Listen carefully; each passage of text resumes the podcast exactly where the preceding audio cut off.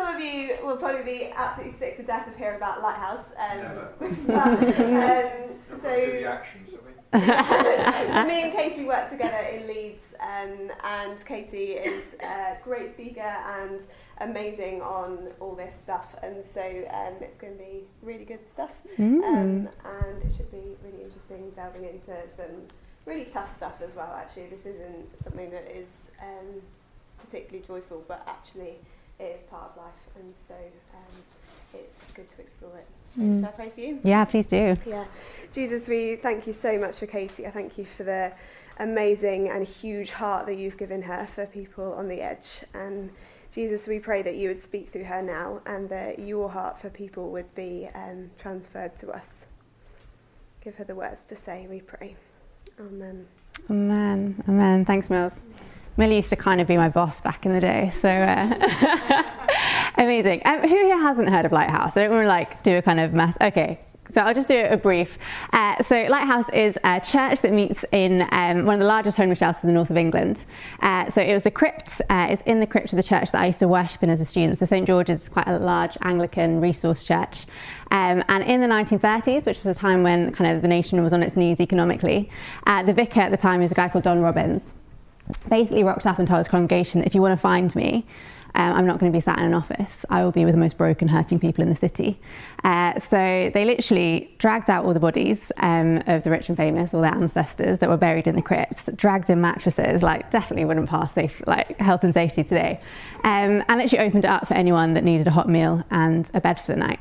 Uh, and kind of 80 years on, the crypt is, is still going. But what we found was that the kind of the I guess the relationship between the church and the crypts, um, it was still very much uh, interconnected. St George's Crypt is still a very Christian organisation in terms of ethos and senior leadership.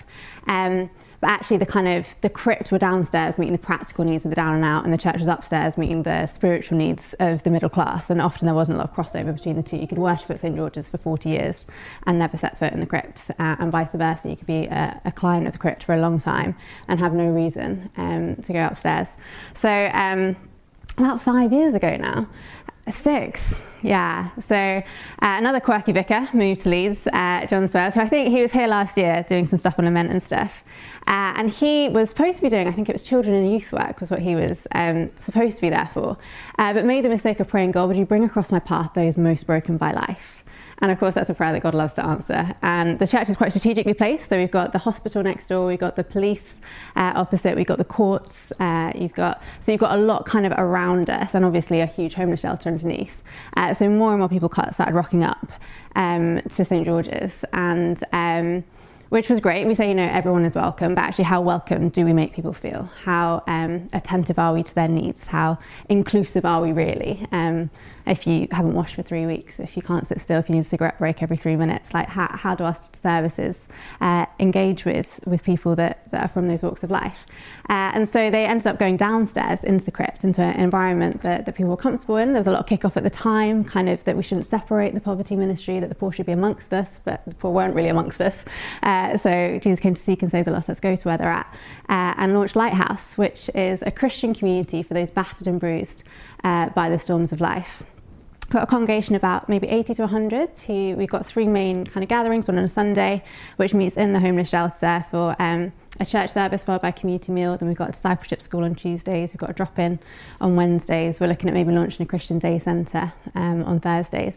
Uh, we've probably had about 70 baptisms um, a lot of referrals to maybe 65, 70 referrals to residential Christian rehabs. Some people stay for a few days, some people stay for months, years. Um, so it's a very dynamic, active community, but probably of those 80 to 100 that will gather on a Sunday, um, I kind of guess that maybe three quarters, the overwhelming majority of those in the room, would be identified by professional services as having um, multiple and complex needs be that severe mental health issues or um, histories of childhood and adulthood abuse um, and kind of unresolved trauma, um, which most of our guys and girls self medicate um, through substance misuse as a way of desperately trying to drown out and numb out and forget um, physical, emotional, psychological pain that is often excruciating. And so we won't go too much into addiction stuff and where there's another seminar on that. But um, mental health and addiction within our context is something that we're constantly juggling. And it can leave you in this kind of middle ground when you're trying to engage with services. That if you call and you say someone's in crisis, the mental health team, they'll say, well, they're a drug user. Yes, well, it's because of their drugs. You need to call the drug services. And you call the drug services and say, well, it's their mental health that's playing up. And so you can find yourself in this catch 22. Um, and often when people come off drugs and you have this miraculous moment, so one of our guys, um, just to say, I might say things that are a little bit triggering. Um, so I'm going to speak quite frankly about some of the quite complex um, and very, very tragic um, situations that we encounter. So just be aware of that, you know, whether if you need a timeout, um, and we're going to try and edit it in such a way that it can be shared online without kind of personal details getting out. When you try and change names, you always forget second time around when you're telling the story. So um, we'll just we'll try and do it that way. but yeah, so one of our guys, um, he, we have what we call like the quick, the, the kind of miraculous instant miracles and then the slow burn ones, which tend to be more common. Uh, so a kind of classic example of kind of the addiction mental health. Um, one of our guys, uh, um, we had, I think it was his fourth four years free from heroin uh, the week. The first year they, we threw a party for him, which was one year free from heroin. Some people thought it was a free heroin party rather than a free from heroin party, which caused a bit of confusion as to who we were and what we were about. Um, but a really miraculous, came to church in real crisis, and John prayed for him, but also called mental health services. But he's an Eastern European, he's got diagnosed with personality disorder, which basically means that it becomes very, very difficult to access mental health services. As far as they're concerned, it's you kind of your go to is crisis. Um, and as an Eastern European, he struggles to access a lot of services. Uh, but he came in, decided that he wanted to give his life to Jesus. John gave him a Bible. Uh, he was living in a car park at the time and he wrote in the front of the Bible, no more drugs. And um, came off heroin cold turkey, which is miraculous, praise the Lord. Uh, but then you have the complexity of he's an Eastern European migrant who doesn't qualify for any housing. He's a brother in Christ. What do you do now? So he moved in with uh, some of the team and we are doing a lot of kind of advocacy. But then you've got the schizophrenia that been using the heroin to drown out the voices for decades. And now to live with that on a daily basis. There's constant. We've had many situations where we've been back in in um, the Becklin Centre, which is our local um, kind of crisis mental health um, wing. Um, several attempted suicides where you know we've tried to cut him down off trees and stuff. And so this is a this is a kind of an ongoing. He knows Jesus. And the drugs are gone, praise the Lord for that. But actually, the mental health is an ongoing struggle. And what does it mean to journey with long term? Long term through that and affirm his dignity, his worth. Like that guy's a prayer warrior. He's got a gift of healing. If I'm sick, first guy I'll go to um, for prayer. He has such a gift of faith, and I believe that heaven listens when that guy prays. Uh, and he's full of faith that Jesus will heal him one day. And so we often anoint people with oil at Lighthouse, and will usually be one of the first to come forward. and um, as long as he's got the faith to keep coming forward, I'm going to dig deep and find the faith to keep praying. Um, but also, how do we minister him in such a way that he doesn't feel like he's a failure? Just because he's not well yet, and that actually he can. He can bring something to our community. He, um, we've been told by men, multiple professional services that he's a danger to himself and others and should be kept far away. Um, but like I say, he's a prayer warrior. He teaches so much about the kingdom. He would literally, if you compliment his jacket, he will offer it to you. You've got to be careful with your compliments. um, and he he's our he's our barista. He makes us coffee, serves us faithfully, runs his cafe during our drop in, and for our staff team on Thursdays. He has such dignity and worth as an image bearer of the King, who teaches us so much about who Jesus is, and we get to know more of, of what God's like through knowing and ministering to Him. But it's not without its challenges. Um, and of course, the complexity of the, of the mental health needs and the unresolved trauma uh, with many of those that we work with means that that kind of that, that those aren't the only issues that they're struggling with. Okay, you're going to struggle with life generally if, if you know severe mental health and unresolved, long-lasting trauma um, is part of your story. Um, and so issues such as homelessness, um, crime, being in and out of the criminal justice system. A majority of our guys are care leavers. And um, my parents are foster carers. And as a young person, I used to really struggle. Um, when my foster siblings, who are five and seven, would go off on a Saturday to meet their dad for a picnic, full of kind of hopes and excitement, but looking forward to all week. Uh, and then would come back half an hour later with their picnic still intact uh, after another no show. And I used to get so angry. Um, how could someone put a toxic substance or relationship before their child? Um, until I came to Lighthouse and I met those parents who themselves had endured so much abuse and were in the pit of addiction themselves, just trying to just to get through the next day. Um, And um, and painstakingly, I think the thing that Lighthouse has really taught me is how to pray.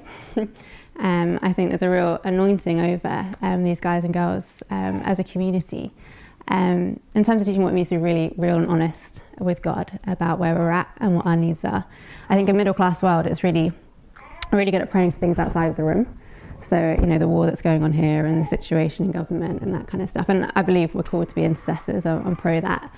But at Lighthouse, if you ask people to raise their hands if they're struggling with mental health, and we're going to go around and anoint with oil, no shame, every hand will be up. You have people asking um, week in, week out if we can pray for the children that they don't get to see, that God will watch over them and have mercy on them as parents. Um, so, a real honesty and realness with God about the things in their lives that aren't as they should be, and a desperation for Him to come and meet them in their point of need.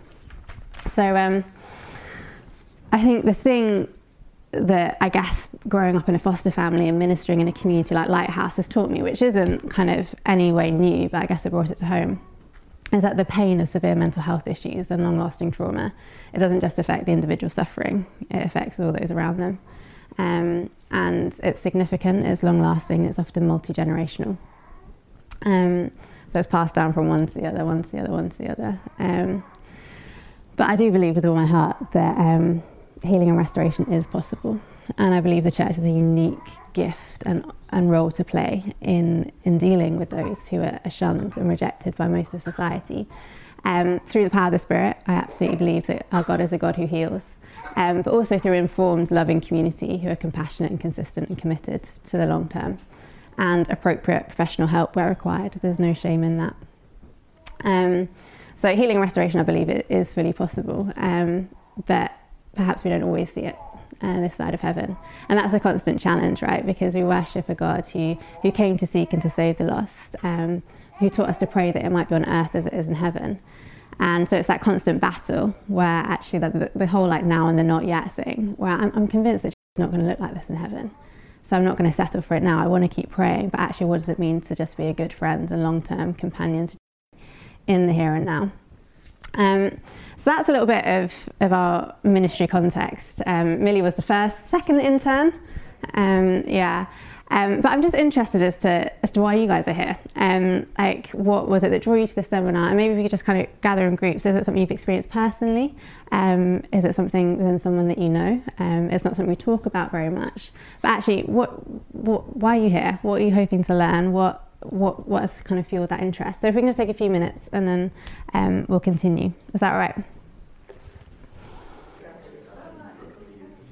Um, so in terms of like the general outline, um, so we're gonna begin by looking at what trauma and mental health is. And it's worth saying like, I'm not a trauma or mental health expert um, by any stretch of the imagination, um, but um, there's excellent kind of mental health first aid courses and trauma informed care courses that you can go on. That's not what this is. We're not looking at how to kind of diagnose or set up a treatment plan or kind of counsel people who are going through this stuff. But I think if you can understand it, then you're in a better place to love those who are going through it. So we will look at a bit at that. Um, so I'll kind of do kind of first kind of upfront teaching will be kind of this bit, and then we'll take a break, and I'm going to interview Millie, and we'll kind of process together some of the stuff that we saw, some of the stuff that is ongoing, what we learned from it, what we do differently, um, how it's kind of impacted the way that we, we see God and the way that we follow Jesus. So, and then we're taking questions at the end. Um, does that sound all right? Great. Um, I think a helpful uh, thing to begin with is is just like what what do we have to offer those who are who are suffering in this way? If we're not psychiatrists, like what, what does the church have to offer? Um, and unfortunately, my, my husband led a session earlier on race and reconciliation. He spoke a lot about looking back and actually recognizing what's gone before in order to move forward and what does repentance look like. And I think it's worth recognizing that actually within you know the area of, of trauma and mental health historically the church, um, well, society at large, but the church has been symptomatic of that, hasn't had a lot to offer um, those who are struggling with severe mental health issues or symptoms of, of trauma. Uh, we've been pretty short sighted in our response. Um, I think a lot of that, and I see it myself, is we have the tendency of um, viewing other people's experiences and judging their experiences through our own lens of experience, um, assuming that you know their behaviour is a plea for attention or um, their symptoms are merely indicators that they're lazy, selfish, self-absorbed, undisciplined, failing to trust God, or have some sort of unhidden, uh, hidden, unconfessed sin. Um, I think this is particularly true of mental illness. Um, I think we fear it. Uh, we, we don't understand it. It's hard to get our heads around. A lot more difficult to get your head around depression than it is a broken leg. Um, and um, so we can often, I think, fall into the trap of blaming people for their problems, and in so doing, shaming them into silence. Um, perhaps we tell them to, to go away and to come back when they're cured. We just offload them to the psychiatrists and come back when you're not so disruptive and demanding.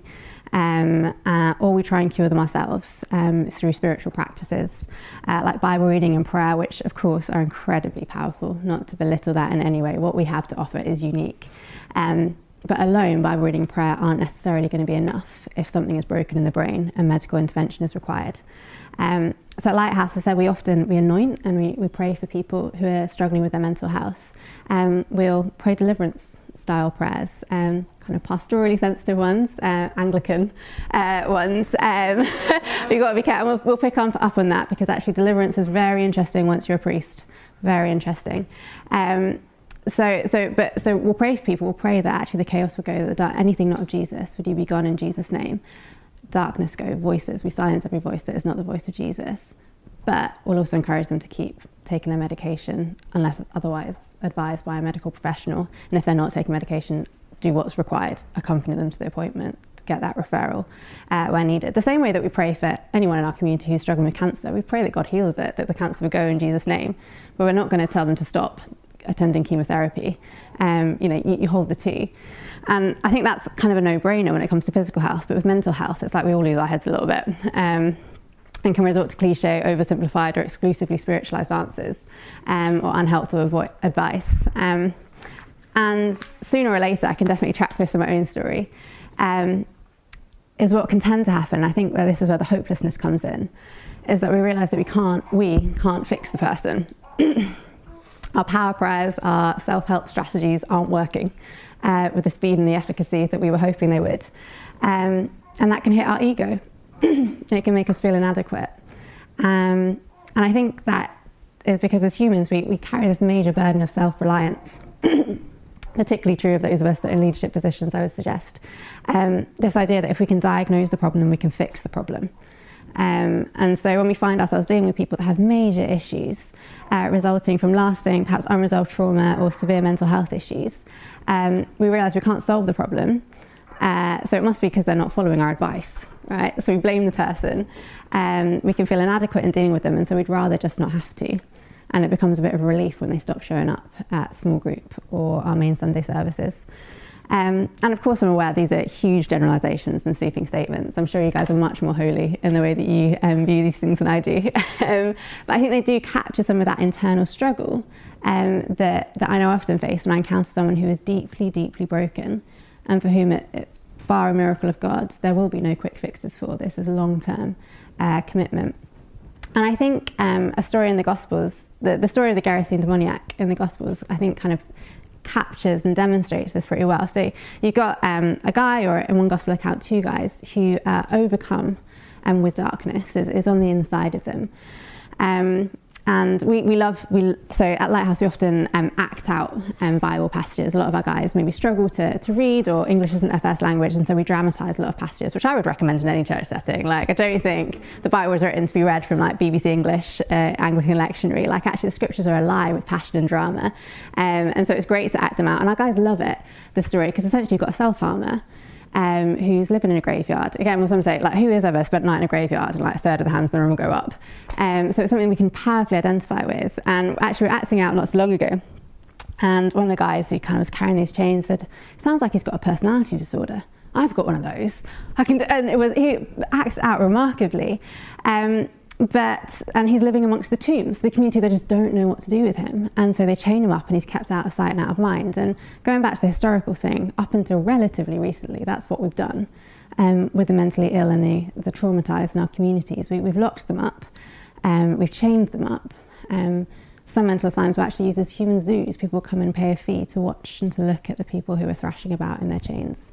Um, i think we need to acknowledge that um, the dehumanizing aspect of mental health and how we've, we've as a culture and society, have contributed to that.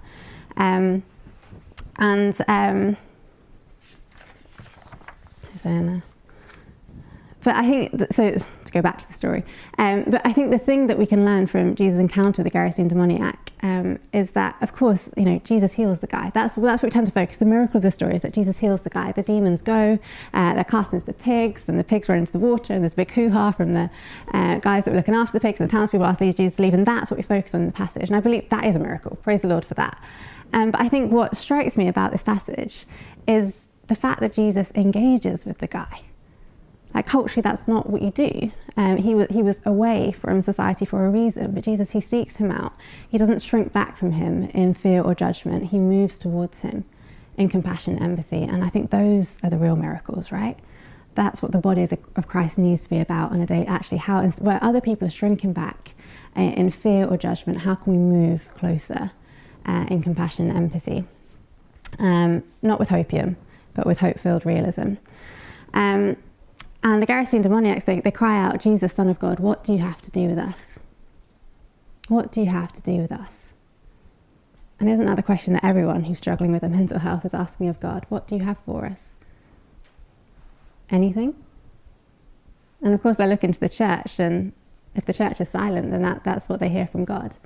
Um, you're on your own but the response should, of course, when we see if we if we're basing our interaction as Christians and as church leaders on on Jesus, not on kind of the structures around us, but actually on what we see in the scriptures, and the answer should be everything. Jesus moves towards them, uh, and we worship a God who is revealed most clearly in Jesus, the one who came to seek and to save the lost, who made a beeline for the hurting during his short time here on earth, and who reminded religious people like you and me that it's not the healthy who need a doctor, it's the sick, um, and it's for such as these that he came.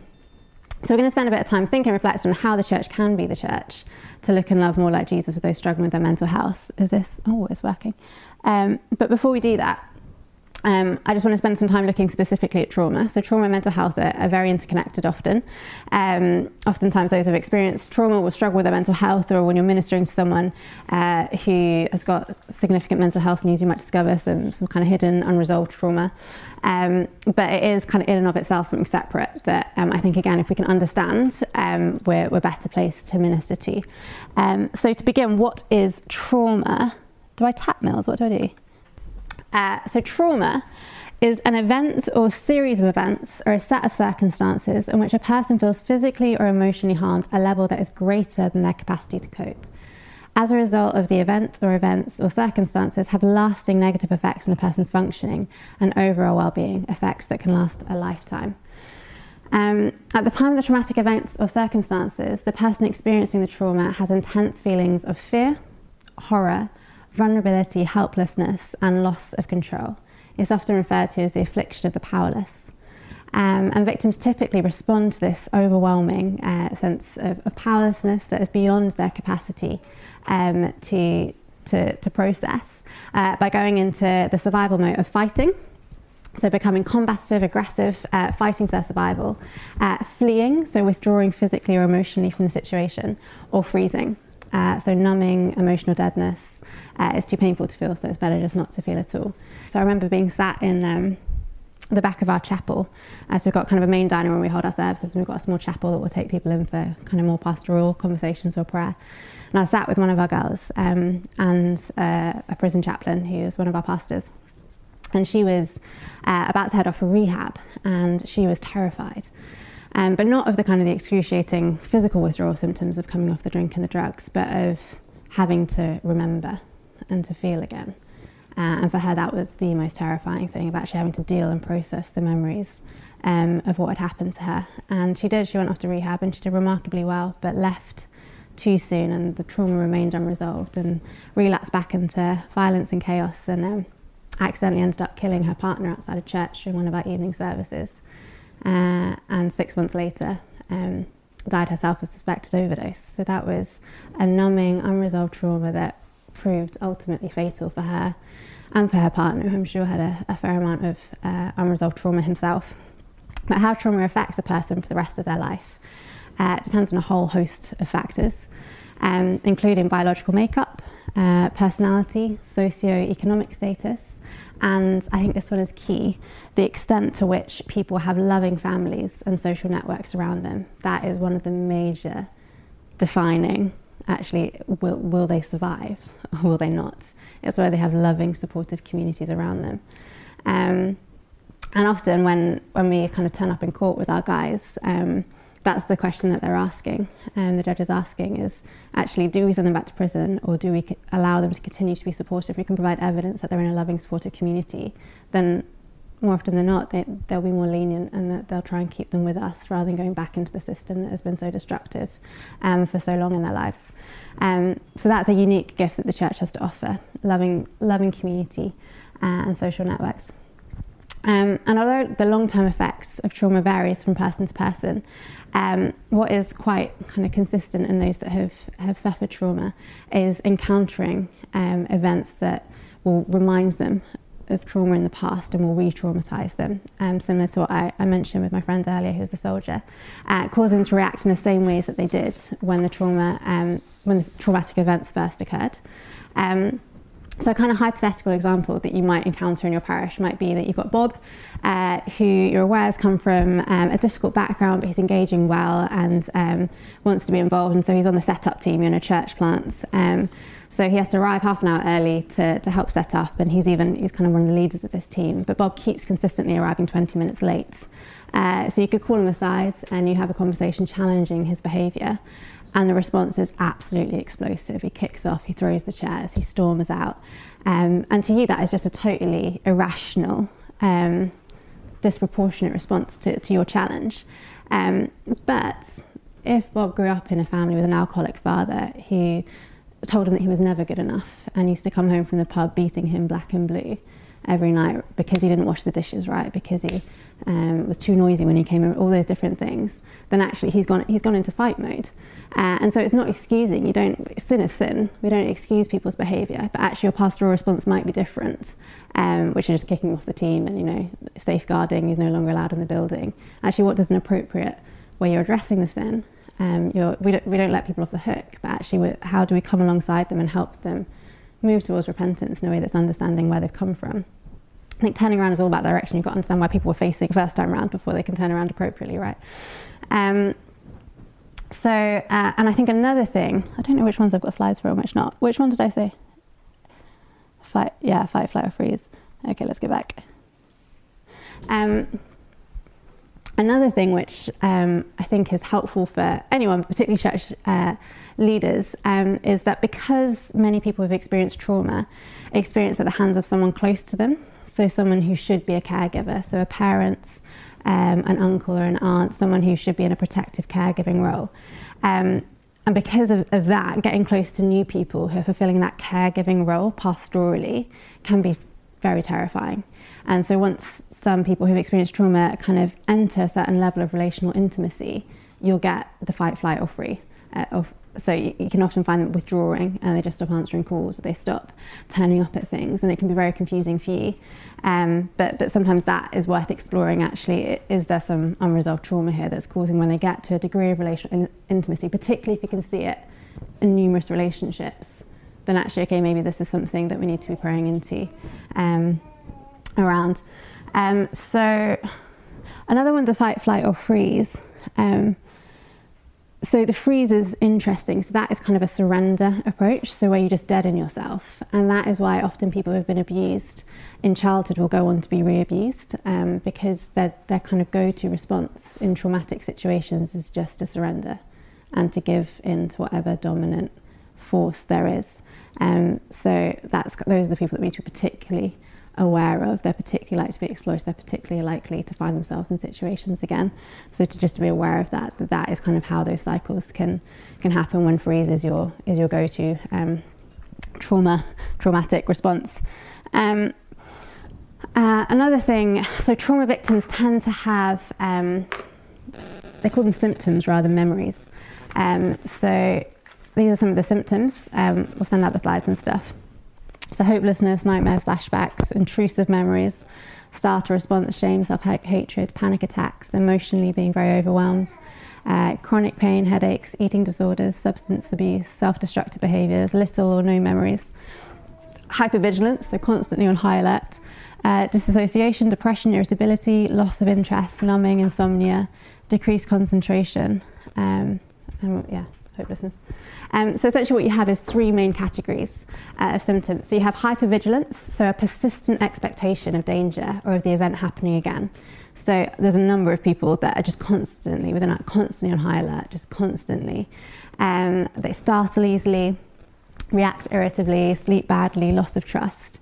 Uh, so one of our girls, so I'm dumping a lot of stuff. So if you kind of need to, to pause, um, one of our girls can't go anywhere on her own. So she was um, very badly uh, sexually abused as a child by her father, and as, as a result, um, trauma can impact your, your brain biologically post. So um, she she's mentally been told by doctors that mentally she'll never exceed that of a 12 year old um, because of kind of the impact of that of that early trauma, and she won't go anywhere on her own just for fear. She knows that he's now been released just for fear that she might see him again, and what would stop him doing it again she's now married, she's got, but that, that is a constant. And so, as a community, what does it mean to gradually build her trust and grow her trust and increase her uh, independence, but also be aware of where she's come from and not be frustrated um, when she's having a panic attack after kind of leaving and whoever was supposed to meet her wasn't there. And so hypervigilance is one. Um, second is intrusive memories and flashbacks, um, which is kind of that the classic PTSD symptom that we're aware of, that kind of that invasion of that memory. Um, as if it's happening now. Uh, and it's often triggered by small reminders. So um, usually it's just an image. People can't always put words to it. It's an image that just invades, or maybe a smell that reminds them, and suddenly they're, they're back where they were, and all of their symptoms um, of kind of high heart rate, all of that is all kicking in. And it becomes very difficult to, to kind of ground, well, the, the key that in that point is to try and ground them, to remind them of where they are. Tell me about the room around me, focus on your breathing, actually trying to ground them in the present when they've hit a traumatic, um, in, intrusive memory. Um, and then the numbing. So, quite a few of those kind of fit into the numbing. So, that's where a lot of the kind of substance abuse, um, disassociation, all of that kind of stuff. Um, so, it's um, so I'll pick up on it in a kind of a case study later. So, it's basically multiple, where the trauma is so much, and it's otherwise a multiple personality. Um, so where the trauma is actually 90% of those who struggle with dissociation are, are, victims of trauma, and it's basically where your personality just splits and you totally disassociate. So you're there, but you're not there. Um, so trying to bring all those pieces of, of the personality back together. Um, but we'll touch on that because it's particularly interesting. Um, yeah.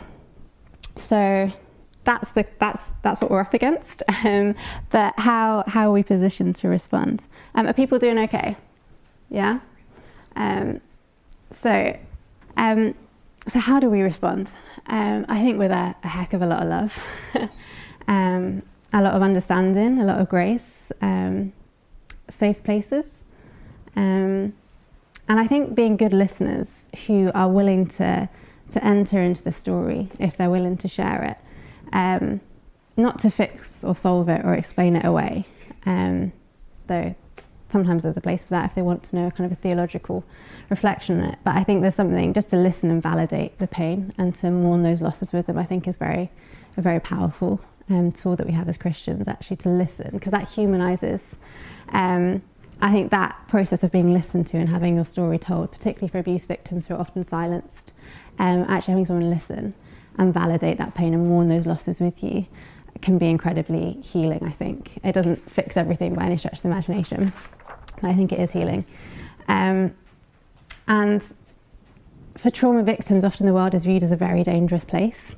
Um, and so I think if we can provide safe and loving, patient, understanding, non judgmental, compassionate communities, and that is incredibly healing and it's something that doctors and psychiatrists can't offer. And that's kind of been a journey that we've been on as a community, recognizing the, the power of just having, if we can increase as much contact time as we can, and this isn't possible for every ministry, but as much contact time where people are safe and they are loved and they can just, their hypervigilance can start to, um, to settle a little bit, then that is, that's remarkable. Um, for some people, recovery doesn't mean you know that they're going to be able to hold down a full-time job but actually how can you live a life of worth and value and dignity um, and so one of our girls, we had trauma training as a team, and it was actually really helpful when she spoke about this dangerous, the world being a dangerous place, and cultivating safe spaces. We realised that one of our ladies who's got autism and a personality disorder, um, she will be, she's difficult, she's she's beautiful, she's wonderful, but she's been banned from pretty much every um, organisation, institution, public space in the city, and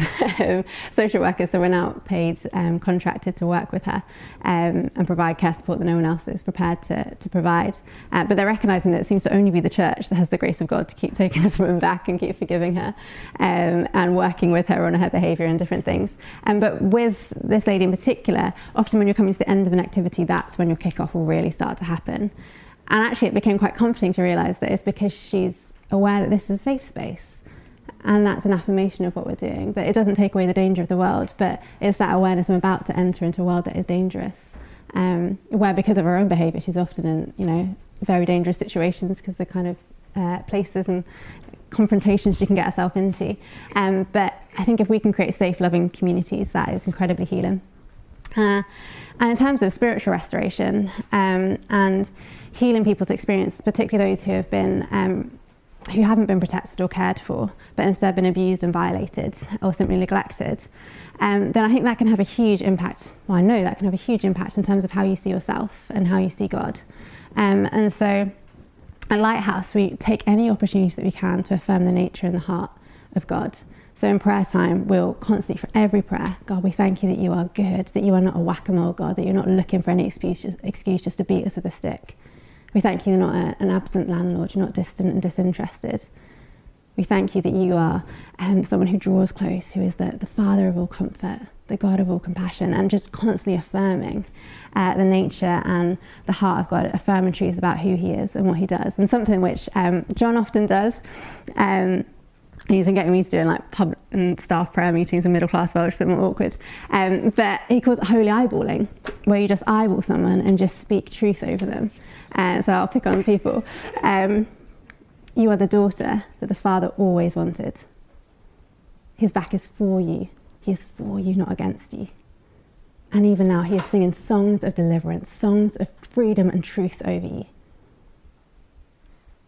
You are the son the father always wanted. He delights in you.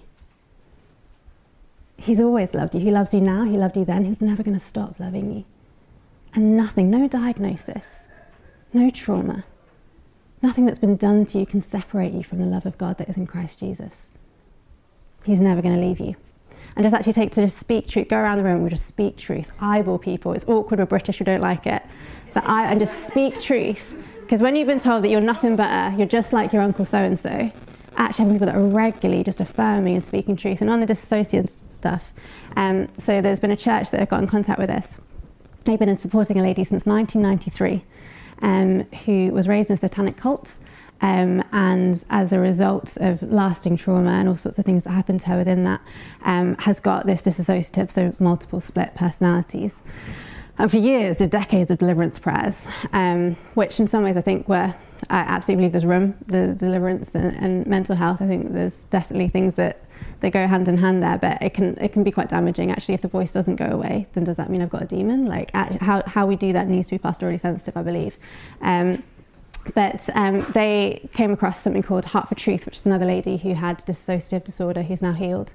Um, and the, the premise of that is that you just surround them with people who speak truth over them. So every single day they have interaction with someone, whether it's a phone call, whether it's a coffee, who is affirming truth. And gradually, when you're being hit with truth of who you are, you believe you're unlovable, but everyone around you, then actually it starts to bring back all these split personalities and you can become whole. You can, you can live with yourself. Um, and so they, they're kind of trying to grow their team. And, um, but, but I just thought that is one church, okay, small church, who just committed since 1993. They're going to get around. And this lady is, she's not an easy person to be with because she's constantly, you know, saying all sorts of horrible things about herself um, and can be highly manipulative and all sorts of things. And it's worth kind of, we'll chat about that, I'm sure, in question times regarding the manipulation and the blaming and all that can go with mental health. But that I, I was humbled by that of just a small, loving community that's surrounding women with truth um, who's had such trauma. Um, so, um, just aware of time yeah, so I guess the final thing is that if you are ministering to someone who obviously has multiple and severe complex trauma, then do refer them. Like, absolutely, always refer where you can, always refer.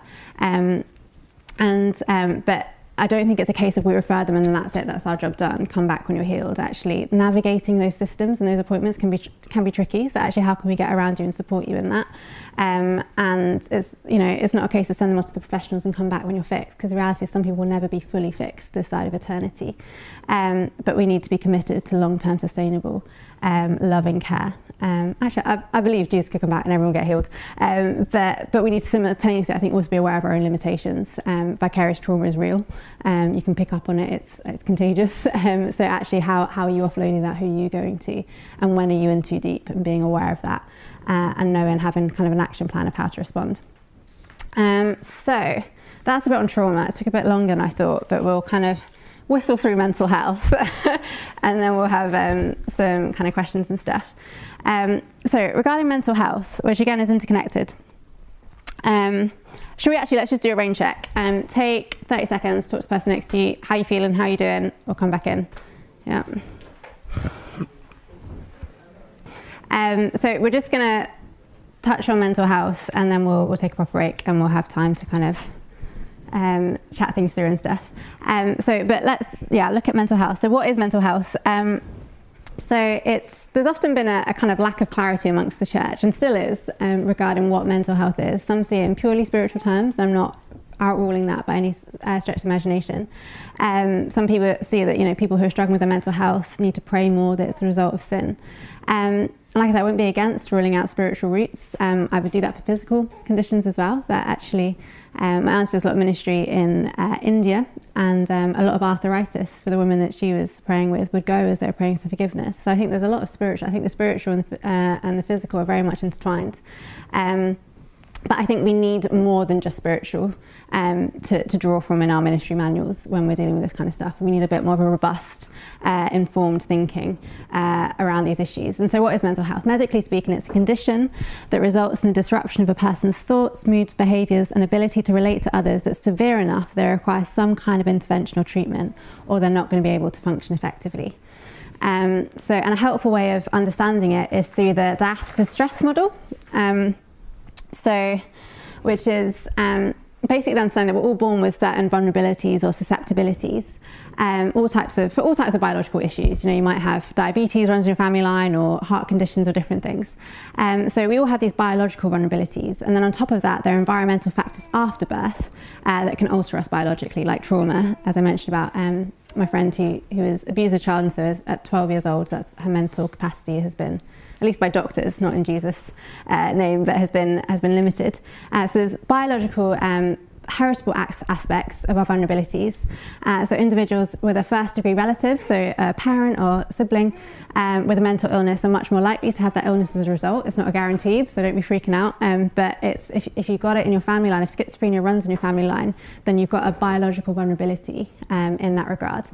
And then, if there is um, kind of damage that is done as, a, as an infant, as a young child with regard to trauma, then that's going to increase your vulnerability. Um, so we all have particular areas where we're more vulnerable and susceptible than others. Uh, and then, of course, what happens is life and the stresses of life draw out those vulnerabilities. Um, so if you have, um, for example, a high vulnerability biologically um, to schizophrenia, so say your mother has schizophrenia, um, so that vulnerability is in your biological makeup, then you're going to need fewer stresses in life to draw that out. Um, so than someone who has a very low susceptibility in that area. They're going to need much higher stresses in life to draw that out.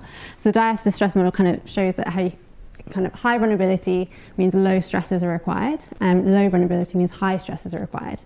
Um, and I think that I find quite helpful in that it shows um, you've basically got this very complex interaction of genetic vulnerabilities, exposure to trauma at an early age, and later stresses in life. Um, the onset for most mental illnesses is kind of late teens, early adulthood, but not for all. Um, and so I guess the key takeaway here for me, as someone who ministers within this context, is just a recognition that it's flipping complex. Um, in most cases, it's not something that someone decided to do, so it's not, not something they can decide to undo. Um, and it didn't necessarily happen just because they weren't reading their Bible enough or didn't have enough faith. Uh, there's an aspect of biological vulnerabilities, potentially aggravated by early trauma, and stresses within life that people often have little, if any, control over. And that's before you even bring into the spiritual dimension, which will, I'm sure will come up in question time. Um, and I think that's, that's really helpful to remember, particularly as I mentioned earlier, we have this tendency to judge people through our own lens of experience and kind of write them off as lazy or undisciplined or this or that, um, if that's not been your personal experience. Um, so, how common is it? Um, so, more than you would think. Uh, so, one in 17 suffer from um, chronic mental health issues, so depression, bipolar, schizophrenia, personality disorders. But one in four have less serious mental health issues. I'm sure they feel pretty serious for those who are, are suffering. So, that's kind of addictions, phobias that aren't considered by academics serious, um, but are nonetheless significant mental health conditions. Um, according to um, uh, World Health data, uh, one in four families have a mentally ill loved one that they are supporting. And again, the knock on impact, the stress that that puts on, on a family, conflict is much higher. Um, you've got all sorts of, of, things that are attached to that. They're much, um, all the kind of studies and polls show that they're, they're, less likely to attend church regularly, not just the person, but yeah.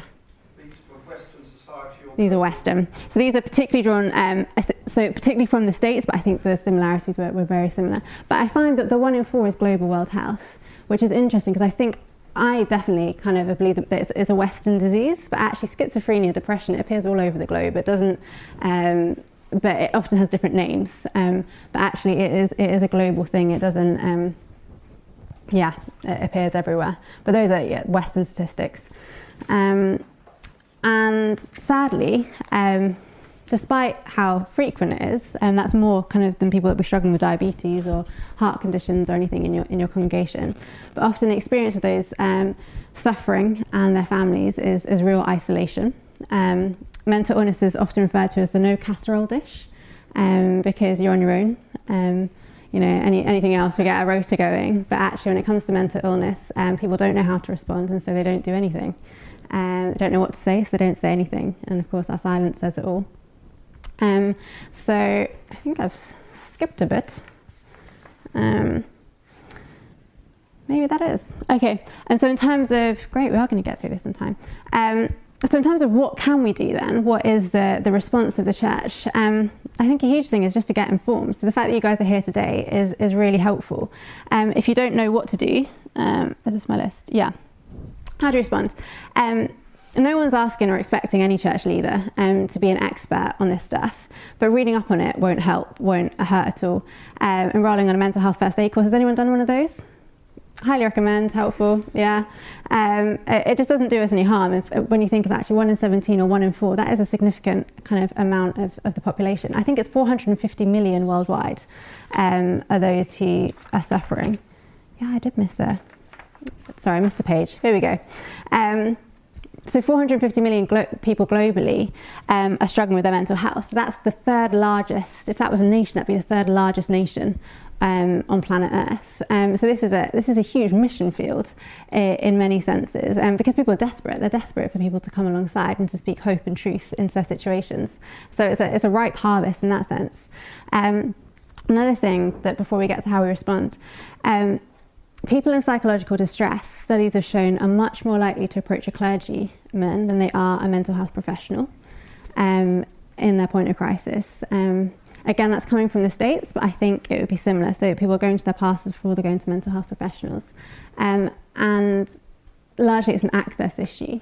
So if you kind of rock up in a state of real distress, um, and maybe you're not at immediate harm to yourself or others, but your family would deem you're, you're in serious distress, um, then and you call a psychiatrist and you say, I'm a brand new patient who's presenting in distress, I need a referral. Six to eight weeks minimum is your waiting list but you know Vicar George can see you on Monday at two for a coffee. So it's an access issue. So we can either see this as a real indictment on the mental health uh, situation, uh, which I believe it is. Uh, we regularly when we're praying for people's mental health, but also praying at Lighthouse for the structures and systems in the um, in, in, our city that is supposed to be coming alongside people. But we can also see this as a great opportunity that God is sending them to the church first. He's sending the most broken, hurting people to us. Um, so what do we do? We need to respond effectively. Um, so, and I think what we do, how we respond, is like Jesus does with the Gerasene demoniac. We engage, we draw close. Um, we don't shun, judge, or reject someone because they're suffering. Um, so, first thing I think is we can talk about it. Um, one of the ways, the key ways that we engage is just by, by kind of, there's so much stigma and silencing, isn't there, and shame around it, but actually to talk about it, to, to mention it in sermons, to have it on your agenda at prayer meetings, to get people that are sharing testimonies, not necessarily that they've been healed, but actually this is how I'm being faithful to Jesus in the midst depression or anxiety, uh, and actually creating room for that to be discussed. When one in four families in your congregation are likely supporting someone who's struggling, and one in 17 in your congregation have got chronic mental health issues. Um, let's talk about it. Let's not silence and shame them in a corner. Uh, and just move in the opposite spirit, create an atmosphere of acceptance where mental health is, is acknowledged and um, spoken about. As I think one of the things that Enemy loves to do is to you know, convince us that we're on our, that we're on our own, that no one cares and no one's coming. Uh, so I think if we can talk about it and bring it into the open, then there's um, real hope.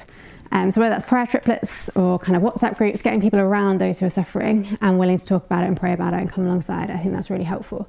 Um, either get informed. Um, thirdly, I think be willing to